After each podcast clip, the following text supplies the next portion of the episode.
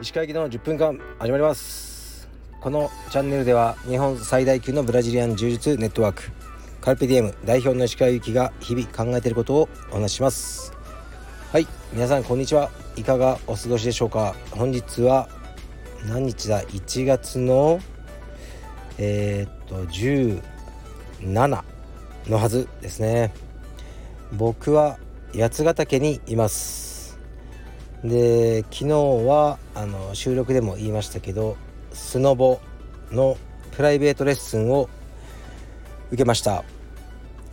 なかなか面白かったです。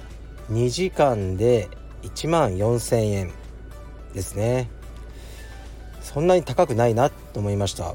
で教えてくださった方はあのそのスクールの先生なんですけどすごく良い先生でうーん分かりやすかったですね。あなるほど。ってこういろいろ、ま、体の使い方からねなんか目線とかそういうのも教えていただいてうーんまあお世辞かもしれないですけどあの普通の人よりはうまいというふうに言われましたね。うまいというかうまくなる上達のスピードが速いと言われました。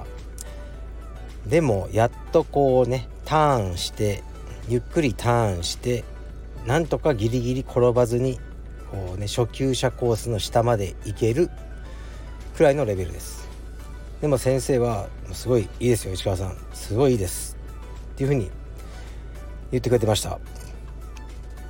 でそのスキーをあのねスノボ終わった後下のカフェでコーヒーを飲んでたんですね僕は。そしたらその先ほどの先生が別の先生と2人でコーヒーを飲んでたんですね。でどうやら僕のことには気づかなかったようででもう一人の先生が「今日のプライベートレッスンどうだった?」って聞いたらあのねその僕の先生が「いやもうなんか力がすごい人で参りましたよ」って。全部力でやっちゃおうとするんですよ。たまにいますよねああいう人。あいるいる。困っちゃいますよね。っていうふうに言ってました。残念です。どうやらお世辞だったようです。というわけで、えー、ね、スキー旅行も今日が最後かな。で、えー、またね、あのー、2月にも来ようかなと思ってますね。で八ヶ岳は現在朝7時半ぐらいなんですけどマイナス6度ですね。めちゃくちゃ寒いですよ。本当に寒くて。であの寒いから夜の温泉が最高ですね。本当に温泉は好きなんですけどうーん冬の露天風呂とか最高ですね。なんかね800円ぐらいのこう安い温泉があるんですけどそこに毎日行ってます。で今日は えー、昨日と同じですね。またスキー場に行って息子と娘はスクールに入れます。で、えー、僕もプライベートレッスンをそうですね今日は4時間受けようかなと思ってますね。まあ結局は効率がいいですね。プライベートレッスンを受けるっていうのは。はい。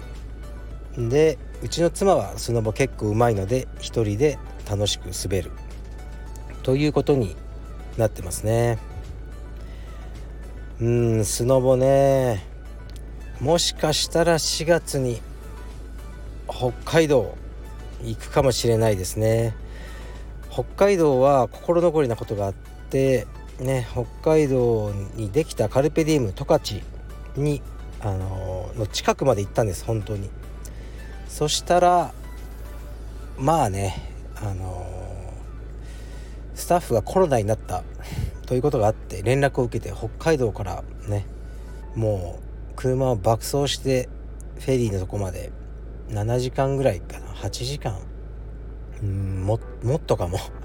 車を走らせて急遽あの、東京に戻るってことがあったんですね。それでカルペディエム十勝の、え、オープニングをお祝いできてなかったです。これが心残りがあるので4月に、えー、十勝に行こうかなと思ってますね。はい。というわけで今日も頑張ります。ではレターに参ります。えー、っといきます。石川先生こんにちは。カルペディエム青山会員です。先生の英語をそばで聞いていてかなりハイレベルだと思うのですがかっこ上から目線ですみません。かっこ閉じ。お子さんの英語教育は何か取り組まれていますでしょうか？自分にも6歳の子供がいるので是非その辺りを詳しくお聞きしたいです。よろしくお願いします。はい。ありがとうございます。そうですね。まあ僕の英語はでもねハイレベルではないです。本当に。どういうレベルかというと僕は受験英語は強かったんです。はい。 TOEIC930点です。これはね相当すごいと言われます。 TOEIC930は。しかしあの映画とかねラップとかまあ映画はまだいいですよね。ラップとか何言ってるか全く分かんないですね。しネイティブの人がもうガーって喋ったりするとやっぱかなりついていくのは分からない。っていうのはありますね。で英語教育は僕もね考えてます。あのやらなきゃなと思ってるんですよね。で僕もいろんな勉強をしてきましたけど生活に役に立ってるなと思うのは英語ぐらいという実感がありますね。英語僕が話せなかったらもうカルペディウムないでしょうね。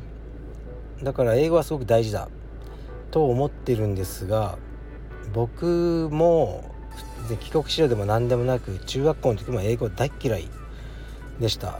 で高校の時にきっかけはまいくつかあったと思うんですけど一つはですねジョン・アービングっていうアメリカの作家の本を、えー、原書で読みたいっていうのがすごくありましたね。とか、まあ、アメリカに行きたいというので勉強をし始めたという感じです。だからですね息子にもやらせようと思ってるんですけどうーんやるんだったら僕がもう毎日1時間って決めてやろうかなと思ってますなんか教材とかいくらでもあると思うんですねでそういうのをちょっと時間をかけて僕も勉強して1日1時間というふうに決めてあの英語の勉強をねする。それを3年ぐらい毎日やる。それで少し話せるようになるかなぐらいじゃないですかね。英語ってねやっぱ単語が多いんですよね。これなかなかあのー、大変ですよ。単語ってやっぱ知らない単語いっぱいあるんですよね。例えば僕難しい英単語が1日1つ届くっていうなんかこうサービスをしてるんですね。結構前から。で1日1個届くんですけどもう聞いたこともないような英単語なんですよ。でそれを一応覚えようとしてるんですね。えー、っとね例えば今日送られてきたのはえー、っとリリパグナントリパグナントリパグナントっていう単語で聞いたこともねえなと思って。で意味はうーんまあ unacceptable だ、まあ、受け入れられないっていうことの adjective 形容詞。っていう感じですね。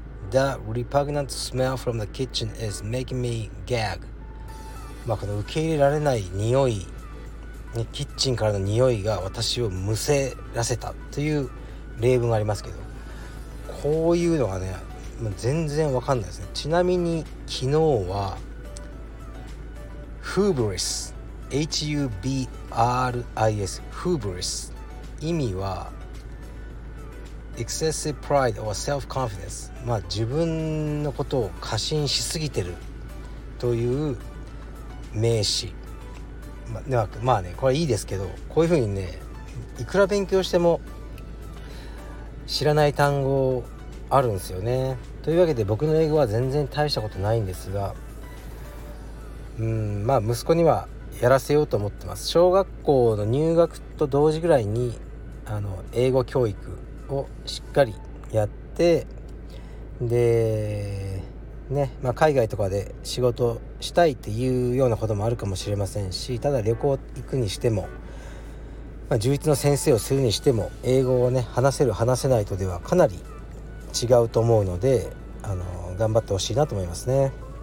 すいません。具体的なねあのまだあのやり方などはこれから考えようと思ってます。はい。では今日も八ヶ岳のスキー場でいろいろやります。でねでもね夜はね結構仕事してるんですよ。やはりリモートで仕事ができるというのがいいですね。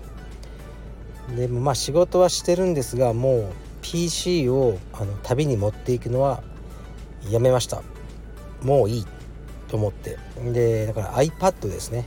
一番小さなサイズの iPad だけ。ここでできる範囲の仕事だけをやってますね、まあ、道着メーカーさんとお話ししたり、えー、ねあの、まあ、デザインの仕事したり、ね、できる範囲だけでやろうでもうだんだんね、あの大きな仕事は旅先ではしないでおこうと思ってます。